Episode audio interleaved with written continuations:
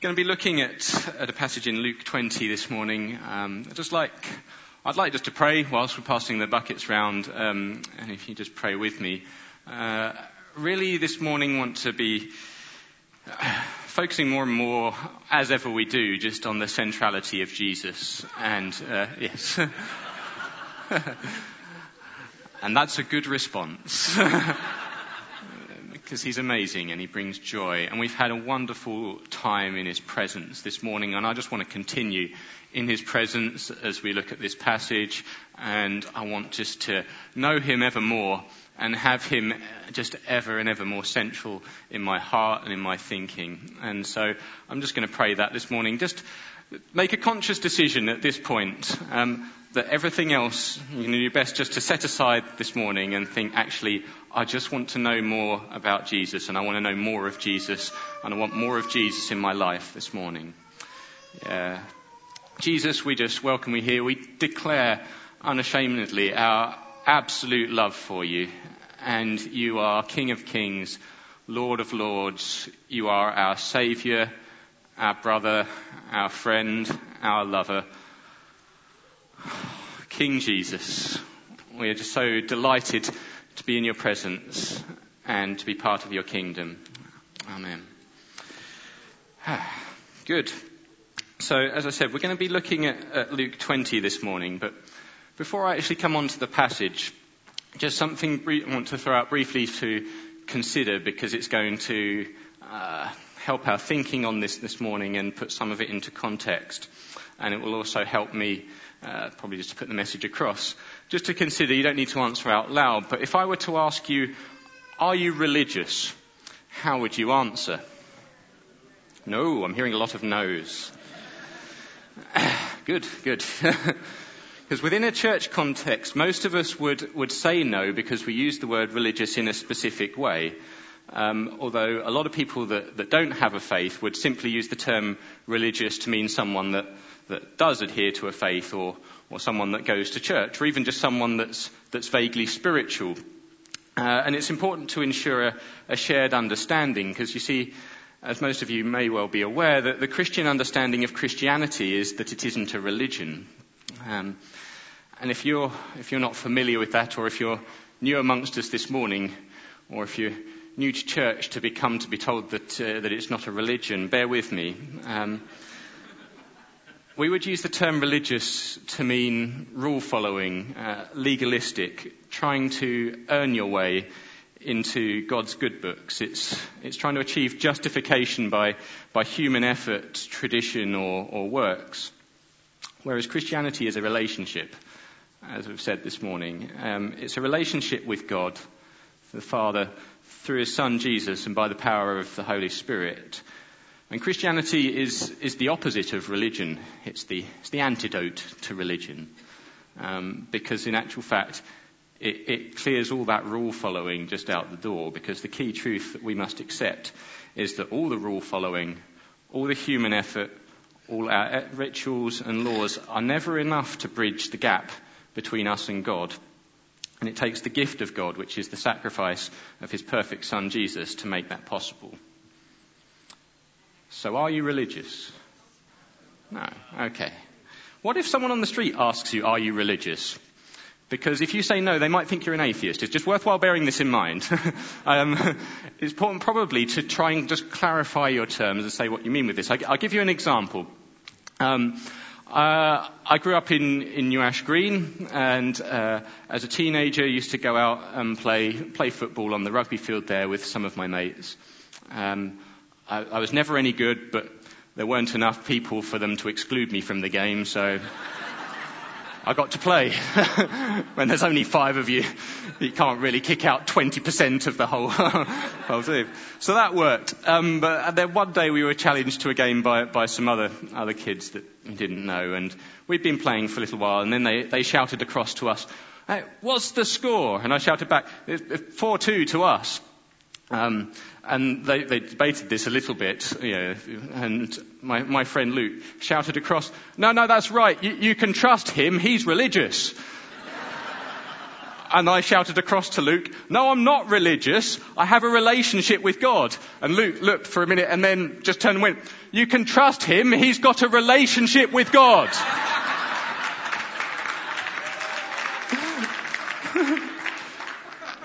and on we played. uh, I don't think we did win. Uh, um, anywho, uh, from this point on, when I use the term religion, I will be using it in, the, in that sense of the word that it's trying to earn righteousness uh, by rule following and legalism. Um, and just have that in your, in your thoughts as I talk this morning, because you can almost consider this passage as, as Jesus versus religion, really.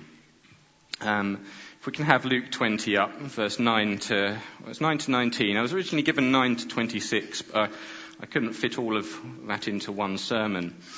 Um, and this passage come, follows on from a couple of previous episodes where Jesus has, has openly clashed with the religious leaders of the day. At the end of, of chapter 19, we see that Jesus is clear, clearing the temple. Um, and at the start of chapter 20, uh, the priests and teachers are challenging Jesus' authority. And then comes the passage that we're going to look at today and then at the end of the, the passage in, in 20 to 26, again, the religious leaders are trying to, to catch him out when they tried to trap him with uh, questions about paying taxes. Like I've said, I haven't, I'm not going to have time to go into that last bit of the, pa- uh, the, um, the, passage this morning, but suffice it to say that, uh, yes, Jesus uh, did approve of paying taxes. So sorry to anyone that, that finds that a bind. I'm going to read from uh, Luke 20, verse 9. This is the parable of the tenants. He went on to tell the people this parable. A man planted a vineyard, renting, rented it to some farmers, and went away for a long time. At harvest time, he sent a servant to the tenants so that they would give him some of the fruit of the vineyard. But the tenants beat him and sent him away empty handed. He sent another servant, but that one also they beat and treated shamefully and sent him away empty handed. He sent still a third, and they wounded him and threw him out. Then the owner of the vineyard said, What shall I do? I will send my son, whom I love, because they will respect him. But when the tenants saw him, they talked the matter over. This is the heir, they said. Let's kill him, and the inheritance will be ours. So they threw him out of the vineyard and killed him. What then will the owner of the vineyard do to them? He will come and kill those tenants and give the vineyard to others. When the people heard this, they said, May this never be. And Jesus looked directly at them and asked, Then what is the meaning of that which is written? The stone the builders rejected has become the capstone. Everyone who falls on that stone will be broken to pieces, but he on whom it falls will be crushed. And the teachers of the law and the chief priests looked for a way to arrest him immediately because they knew he had spoken this parable against him, but they were afraid of the people. And to put this, this passage in context, in, in, in, first century Israel, there, there were large estates in Galilee uh, that were owned by distant landlords. And so this picture would have been a, a familiar setting uh, to the people that were hearing it, and they would have been able to identify with. Um, however, obviously, it goes beyond that. It, and they would have very quickly grasped the true meaning of the, the parable and what Jesus was really describing. Um, and they wouldn't have been pleased to hear it, actually, because the vineyard rep- represents Israel.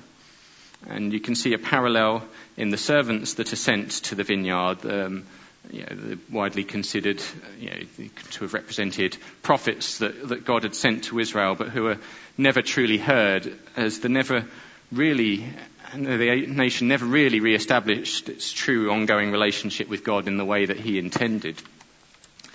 You see, this parable draws from the Song of the Vineyard in Isaiah chapter 5. So if we can put that up, this is the one other passage we're going to draw from this morning. And this is a passage that they, the, the people hearing this message would have been familiar with, and this would have underpinned their understanding of what Jesus was saying to them at the time. I will sing for the one I love, a song about his vineyard. My loved one had a vineyard on a fertile, fertile hillside. He dug it up and cleared it of stones and planted it with the choicest vines. He built a watchtower in it and cut out a winepress as well. Then he looked for a crop of good grapes, but it yielded only bad fruit. Now, you dwellers in Jerusalem and people of Judah, judge between me and my vineyard. What more could have been done for my vineyard than I have done for it? When I looked for good grapes, why did it yield only bad? Now I will tell you what I am going to do to my vineyard. I will take away its hedge, and it will be destroyed. I'll break down its wall, and it will be trampled. I will make it a wasteland, neither pruned nor cultivated, like briars and thorns, and briars and thorns will grow there. I will command the clouds not to rain on it. The vineyard of the Lord Almighty is the nation of Israel, and the people of Judah are the vines he delighted in. And he looked for justice, but saw bloodshed, for righteousness, but heard cries of distress. Like I say, this would have underpinned their, their understanding of the story that he was telling them at the time. And in this song, Israel is, is obviously portrayed as the vineyard that the Lord planted, tended, and, and protected it. And it describes them as, as having, you know, bearing bad fruit. And in the end, God judging them and, and allowing the vineyard to be destroyed. Um, and interesting, actually, just as an aside, uh, the means of his judgment is that um, he takes down the protective hedge and wall, and, and he doesn't bring rain. And the means of his judgment is actually not so much direct action from him as much, is that he removes his protection and he removes his nourishment. When we talk about God's judgment, um, this often just means actually he'll, he'll leave us alone um, to the fruits of our own actions. Um, and either we say to him, you know, have your way, or, or, he says to us, okay, you, you, you have your way. You, you, go that way, and, and the fruits actually just bring destruction. Because only his way brings life. If you, if you want to live your way, he will let you. If you want to live without the blessing of God, you won't force that. He wants to. Okay.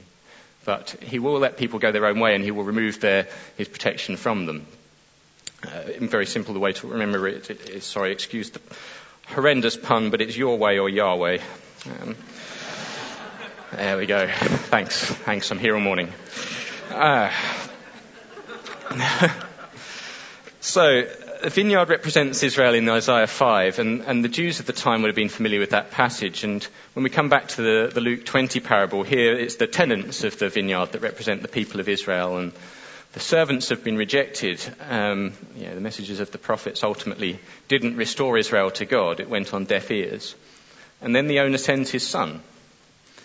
Now, whether everyone listening to this, this parable at the time would have identified Jesus as talking about himself as the son in that passage, we're not sure. Um, we fortunately see this in, in the light of the revelation that we have of Jesus and recognize that this is him, this is, this is the Messiah.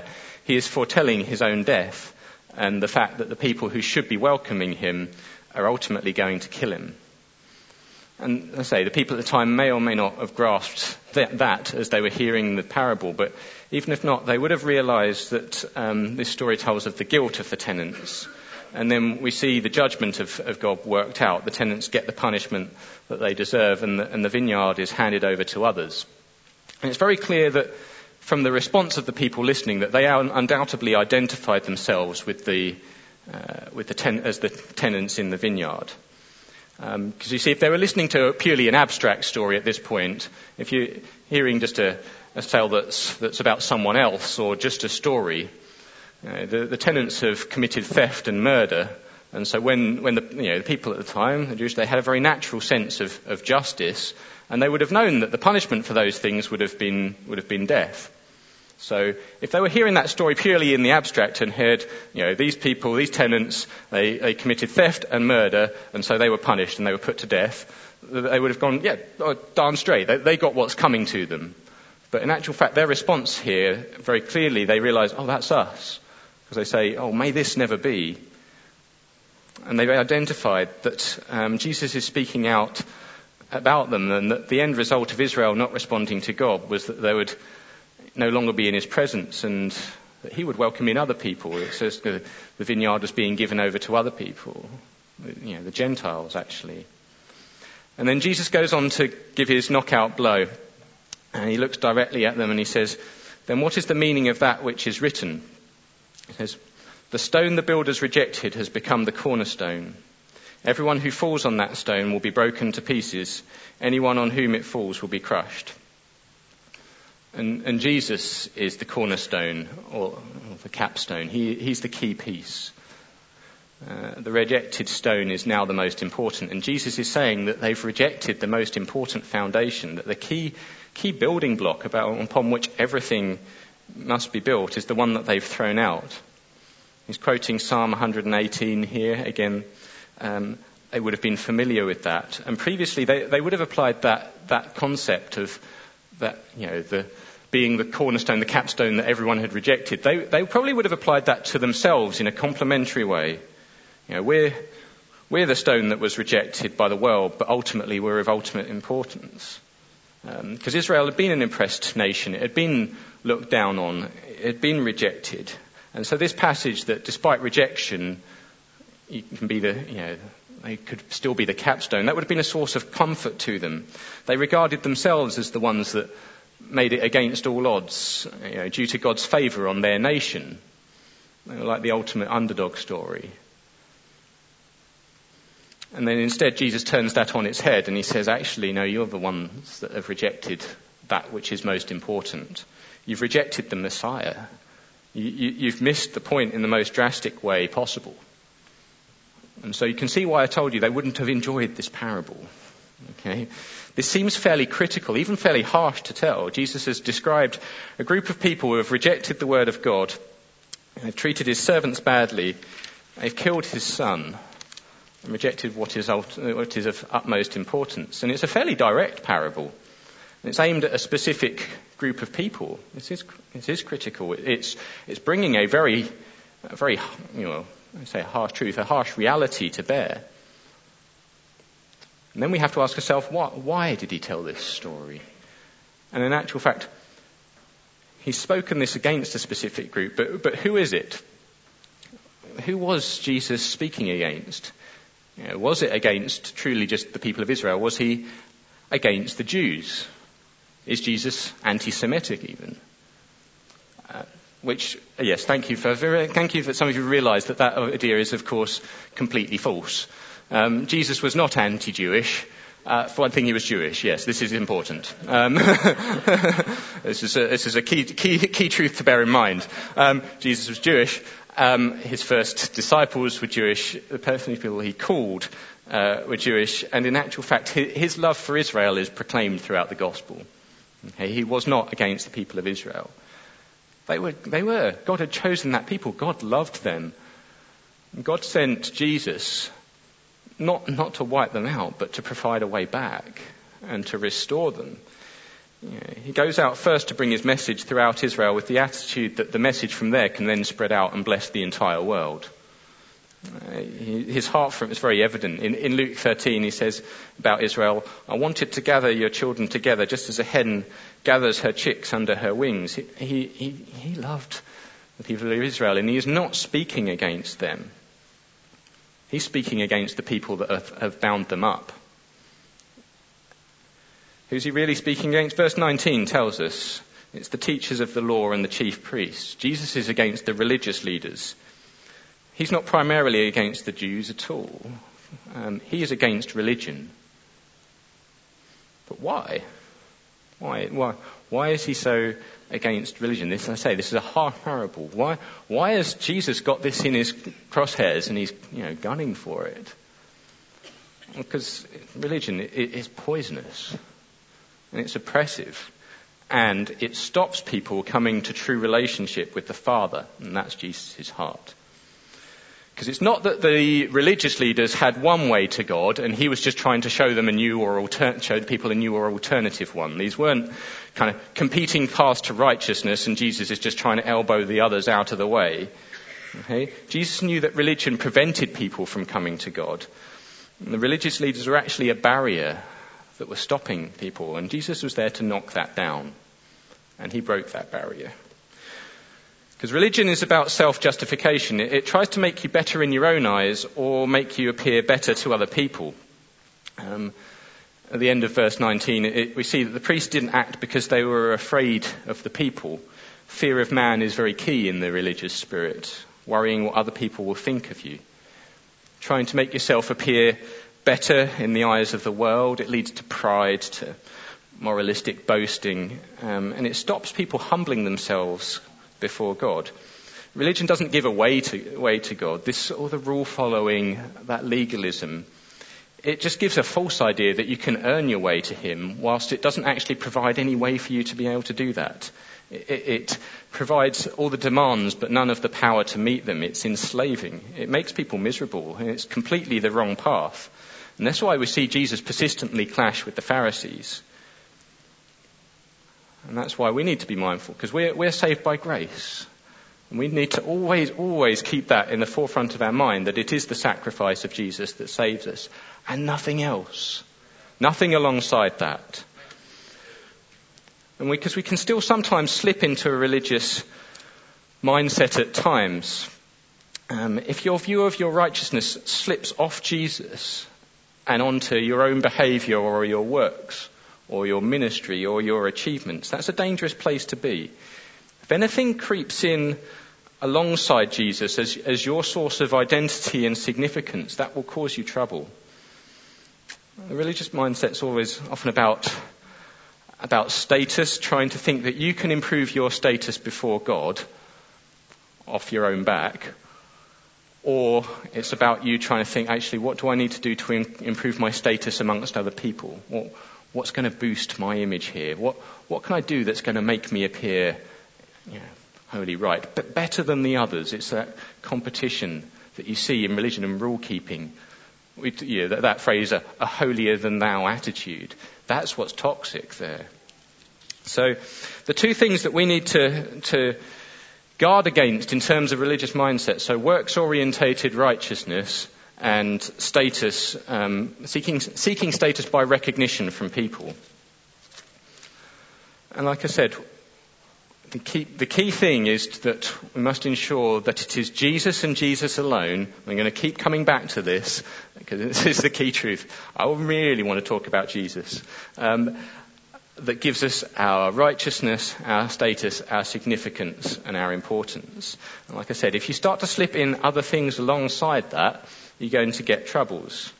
If you start to see th- other things that, that you have to have or have to do that boost your view of yourself or that you think boost God's view of you even. For, you know, give you some examples. So, you know, you, you, most people will still leave Jesus in there, but they'll start to put other things alongside. So, for example, I'm important because of Jesus uh, and also because I preach. God loves me because of Jesus and because I'm servant hearted. I'm worthy because of Jesus and because I'm honest and kind. No, I'm important because of Jesus. God loves me because of Jesus, and I'm worthy because of Jesus, nothing else. Alright? Jesus and something else doesn't work as a way of life. to be righteous, you don't need Jesus and to keep the rules, just Jesus. And the other things aren't bad. Okay? Um, it's good to be honest and kind, good to be servant hearted, but, but they come second. They flow from our identity in Christ. They don't, they're not what originally defines it. Our transformed lives and, and behaviour come from the Holy Spirit who is in us because God saved us freely and unconditionally. Those weren't asked of you beforehand. That's a gift. Because religion gets this completely backwards. It says, religion says, says, says, transform your life to be godly, and then God will come in. Can you see how that doesn't work? It asks you to change your life in a way that would require the supernatural action of God, but you've got to do it without Him before you can get to Him. It's backwards. It's, it's asking you that you've got to do it by your own effort in order for Him to accept you. It would be like me saying to, me saying to James down here that I've given him a job and that for him to earn his wages, he has to drive to Scotland, um, but that he can't have any wages uh, until he's, so he can't have any petrol until he's got his wages. So it's setting that impossible task that's out of reach because I haven't given him the power to achieve that. I've given him no petrol. I'm saying, oh yeah, you can buy your petrol once you're there. That doesn't work. Religion, it sets that unachievable bar and it gives this false idea that we can do it by our own strength. But ultimately, it'll either make you miserable and give up entirely, or you can become deluded into feeling that you're self righteous and you become proud and you become resistant to grace. Like I said, it's that works orientated righteousness. And religious spirit, like I said, also, also seeks status, that it seeks status amongst people, the fear of man. Be careful of, of seeking roles or activities just to, just to boost people's idea of you, he says, standing on a stage. but, but it's something that I always have to keep in my mind. In fact, and consider this within a church context. How do you primarily consider yourself or define, define your, your role within the family here at the church? Okay. So I ask myself, if I, if I didn't preach, if I wasn't a director, if I didn't do youth work, would that still be enough? Would I still consider myself important in this family? And I'd hope so, because my importance comes from Jesus. Nothing else. I do, the, I do these things and, and, and out of my, as part of my worship. And I'm not downplaying these things. I, I, I do these things and I feel blessed by doing them and I feel they're one of the ways that I do relate to God. But not, that's not my prime role there. My prime role is actually to love Jesus, to be a worshipper. So if you come, never come here going, oh, I, I'm here just, just to worship. What do you mean you're here just to worship? You're here just to be in the presence of the eternal God who loves you. There isn't a better job than that. it doesn't get better than that. That's what we come here for. That's what we come here to enjoy. And if you find yourself thinking, if only someone would, would recognize my gifting, please, please just ask yourself, why is that important to me?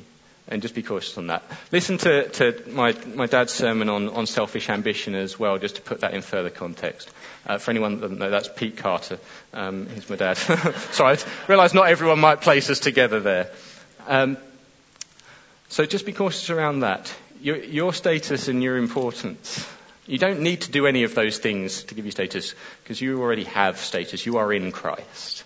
There is no higher status than that. Because Jesus came to say, you don't need to do any of these things to be important. You don't need to behave better than other people. You don't need to be a better speaker. You don't need to be gifted. You are all in Christ. You are all seated in the heavens this morning.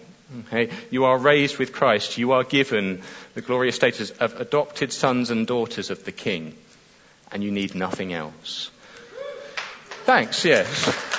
That is good news. And th- this is the best news. Because Jesus came to offer that, that radically different way. He didn't want people bound up by any of that. He wanted them to be free. He wants you to be free. That's why he's so against religion, not, not because he was jealous of the Pharisees or anything like that, is that he saw that. That comes between the people that I love and a glorious relationship with their loving Father. And he came to break that. And on the cross, he broke that forever. And he provided the way. And he is the only way.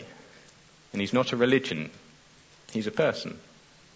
And that's what we enjoy. We enjoy that amazing relationship with Jesus. I say, he's not a religion. I'm just going to read one quote about that. It's from a Tim Keller book, and I know that I always quote Tim Keller, but here he's quoting someone else, so I'm going to say that's okay. so, it's a story for it. it. says, the renowned British minister Dick Lucas once preached a sermon in which he recounted an imaginary conversation between an early Christian and his neighbour in Rome. Ah, the Roman neighbour says, I hear you are religious. Great, religion is a good thing. Where is your temple or holy place? We don't have a temple, replies the Christian. Jesus is our temple.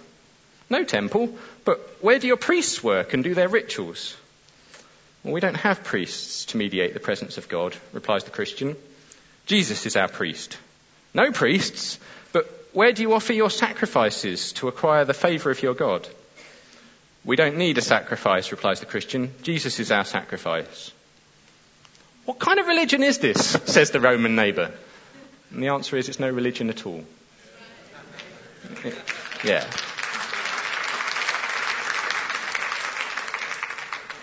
It's Jesus. He is the capstone. He is the foundation. He has said here very clearly, I am, uh, as he says, I am of ultimate importance. I am the center. Build on me and your life will be secure. It will be as it's designed. Um, Martin Steele, who's an architect, will, will tell you very clearly if, if you try and build on something other than the foundations, it probably doesn't work very well from, from my limited experience of building an architecture. Um, and this isn't a, necessarily a self-statement from Jesus, other than yes, he does desire our worship because he's worthy of that. But that's because he knows this is how we were designed. You were designed with Jesus right at the center of your life as the key foundation. That's how, best, that's how you were created to be in an ongoing, loving, eternal relationship with Him. And He wants all of you, knowing that, that He is the only way that you will know His love, His fulfillment and life to the full. And He's not a harsh taskmaster. He doesn't lay, put all these rules and regulations on us like religion does. He's a loving Saviour, and we were designed for Him to be central. He's where our identity comes from, our, our sense of our, our sense of worth. He's the source of our salvation. He's the only means of our redemption. All our significance comes from being found in Him. We rejoice because we know Him, and His love is our security. If you're here this morning and you don't don't know Him, He loves. To, he would love to know you, for you to come into His presence for Him just to shower His love on you and for Him to just welcome you into His loving family. And in some ways, it costs you absolutely nothing. I say there's no rules that you have to follow. It's not based on regulation or rituals. It's not religious. You don't need to try. You just need to receive His forgiveness, His grace, and His love, and He will delight in you for eternity. In another way, though, this is important, it costs you everything. Okay, because Jesus says, I want to be the cornerstone. It doesn't work unless you put me absolutely at the center. Unless it's all built on me, it doesn't work. He needs to be at the center of your life. But it's worth it. And, and I know that here as family know that. We know that this morning, don't we? Okay, we would give up absolutely everything, and many of you have given up you know, huge amounts because in fact the joy of knowing Christ and the joy of His love surpasses anything else that we would ever leave behind. And that's how God intended us to live. And so for those of us that do have the joy of knowing Him, um, we need to constantly remind ourselves that our righteousness comes from Him and Him alone, and that we need nothing else, and that just purely. Uh, so I'm going to I'm going to finish up in a minute. Can we start getting a band? Are you here? I hope you're still here. Would you guys start coming back up? Because I want us to finish this. I'm going to talk for about another minute, maybe two. I want us to finish this morning as we've, as we've started this morning, just in absolute adoration of Jesus. Uh, this, this, will sound, I'm going to finish by with a very obvious statement that Christianity really is all about Jesus, but sometimes we just need to be reminded that it is that simple and nothing else. And be cautious of allowing any religious mindset to slip, to slip in. Avoid thinking that you need anything else to make you right before God, and avoid um, avoid anything else that you think needs to give you status before men, because you don't need it. Okay? We need to constantly remind ourselves it's Jesus um, he is the cornerstone, He is the capstone, He is the center, and we love Him with a deep burning love, but even that will never match the love that He's demonstrated for us. Because He's the Son that came, vineyard, that, that died, died so that we could go free. All the punishment was on Him, and He makes us righteous. He makes us right before Him. So let's set him absolutely central. Just in our eyes this morning, in our hearts, please would you stand or however you are comfortable worshipping. I'm just going to pass over. Just, if you are here this morning and you don't know him and you want to, come and find myself or some of these guys at the front here, or if you just want to know a bit more, we've got welcome table at the back. We'd love to chat to you. Bob's there at welcome. We love Bob as well. um, for the rest of us, set it in our hearts just for the next few minutes, just remind ourselves and we focus that uh, everything else fades into insignificance and you are given endless worth by the amazing gift of Jesus. Thanks.